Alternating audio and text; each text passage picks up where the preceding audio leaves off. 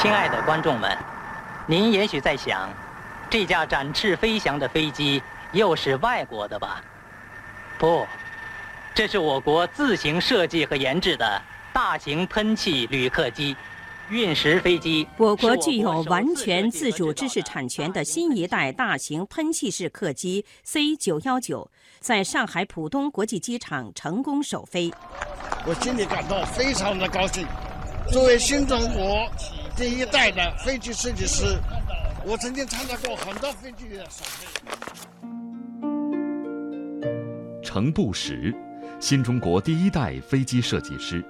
一九三零年出生于湖南，二十六岁参与研制我国第一架喷气式飞机“歼角一”，曾任我国第一架自行设计的大型喷气旅客机“运十”副总设计师，也是我国首款按照最新国际适航标准研制的 C 九幺九大型客机专家组成员。一九四九年十月一号晚上。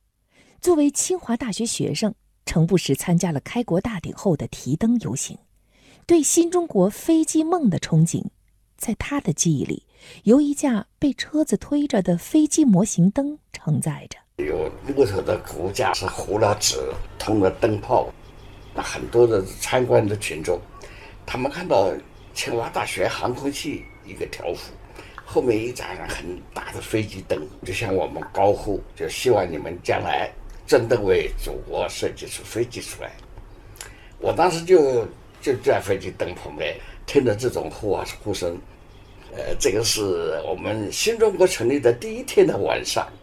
一九五一年，航空工业局成立，刚刚走出校门的程步时赶上了中国航空工业的起飞时代。我们这个当时设计的时候所报的一种设计原则呢，实际上就是博采众长。为我所用，我五八年，这个我们设计的第一架飞机起飞了，两年之内有四架是我做的总体设计，所以那个时候曾经是很欣欣向荣的一个事情。一九七零年，研制民用大型客机的计划启动，飞机代号运十，但是正值文革时期，研制不免受到大干快上之风的影响。当时有个口号，就认为在上海市资产阶级反动阵营啊，有个桥头堡，桥头堡那里就在飞机场，就碰到很多莫名其妙的事情。但是在我们这里呢，没能成气候。最后这个飞机要做静力试验，正好赶到这个这个热潮上，所以说他们就是敲锣打鼓，这个理发师都挑着那个镜子啊什么的，就是到工作现场来给你理发。但是。这样子出的东西其实有很多都都不合格的，幸好刚刚做好还没有去做实验，四人帮倒台了，赶紧复查，一查查出两千多条故障，结果马上排除，这个巧遇救了这个运十，也救了我们这一批人，这十年的成果没有被这么敲锣打鼓弄坏过。在一九七八年全国科学大会上。程步时主持的水系统调整重心的试飞方法获了奖，崇尚科学之风吹走了此前的浮夸风。终于，一九八零年九月，乘着改革开放初期的风，大个子运十首飞成功。程步时记得，收到的第一份贺电来自美国。当时我们厂里面已经有很多美国人，我们试飞那天他们都知道。因为你们拿出运十来了，那说明你们是很有本事，因此可以做我们的总装厂，在美国外面再装美国飞机的，这是看得起你。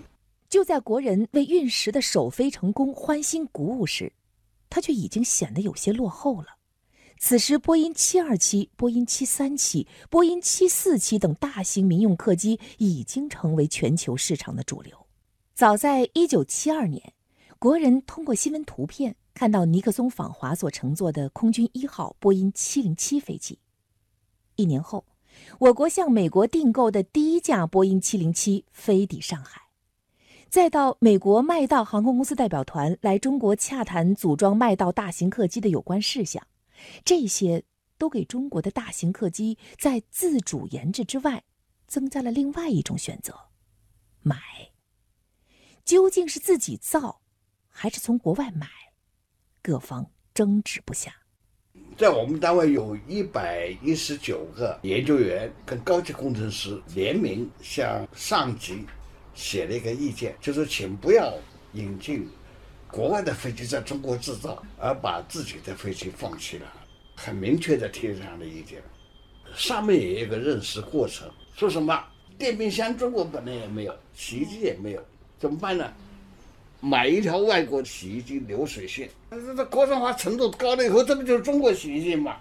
此时，在国际航空市场，和运十类似的波音707飞机已经停产，没有得到订单和后续拨款资金，正在试飞的运十不得不停飞了。程步石亲眼看着运十的生产线被拆除，同一个地方又安装上了麦道飞机生产线。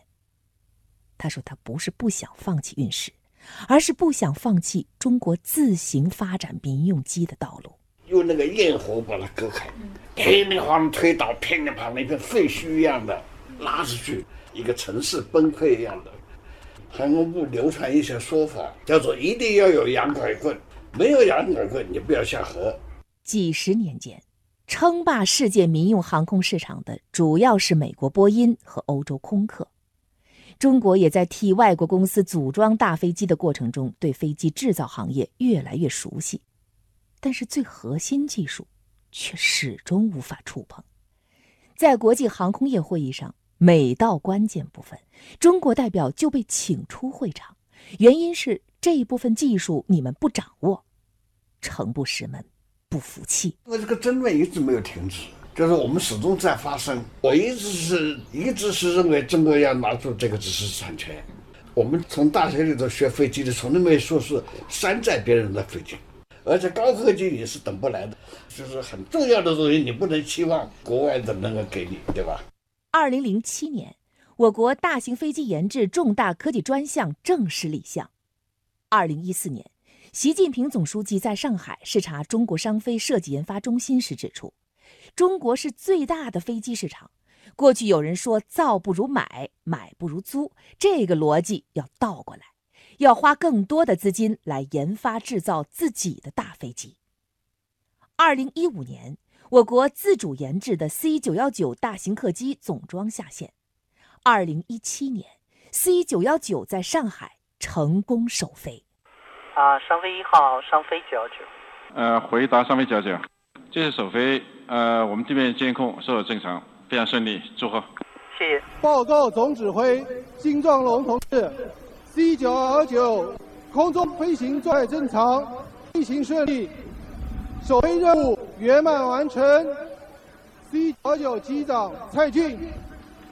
那天，八十七岁的程步时就在浦东机场现场，他说，很激动，向大家祝贺。身边年轻人们在笑，在叫，向你们致敬。我认为 C 九二九就是运十连续发展中间的两个链条。运十研制的时候，我们是在封闭状态的，连运十的铆钉都在上海成立的厂。我们对要创立一个产业的想法，就是要建金字塔，必须下面打好基础，而到了这个。改革开放以后呢，我们要利用世界上的市场的条件。现在发现最重要的是上面那个，波音不不做铆钉，它也不做发动机，哎，它所有的设备都是全世界采购的，哎，但是它有本事来集成。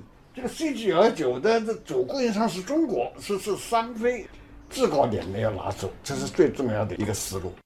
把造不如买，买不如租的逻辑倒过来，不是要重回闭门造车的老路。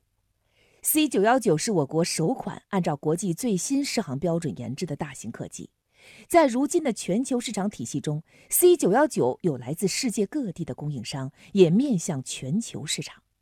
程步石说：“拿到目标市场认可的适航证，这个台阶必须要上。这个台阶就是要得到适航证。”现在有人在运了，我们不用他那一套。你不上这个台阶，世界都不用他的飞机，因为他不是这个体系里面的。这个就是你要在市场上。我常常说，民用机是一种很特殊的飞机，它不是执行个什么任务，派你出去一下你就回来，就在全世界转。所以它应该符合世界的要求。程不时的房间墙上挂着两幅大照片，一张是和老伴儿的合影，另一张是运石的黑白照片。这张照片对面的柜子上，C 九幺九的模型涂有象征天空与大地的蓝和绿，颜色鲜亮。当年的纸飞机，终于变成了真正的大飞机。我见证了中国航空工业自行设计的飞机从高速、超音速到大型客机的研制这些过程，我感到非常荣幸，赶上这个历史时代。这世界上它有很多东西，我也可以建一个一个墙，因为外面的水涨水高，我中间就活着。但是那样的话是越走越窄的，这个路是越走越窄。非常重要的一点，其实是走人类共同发展的道路。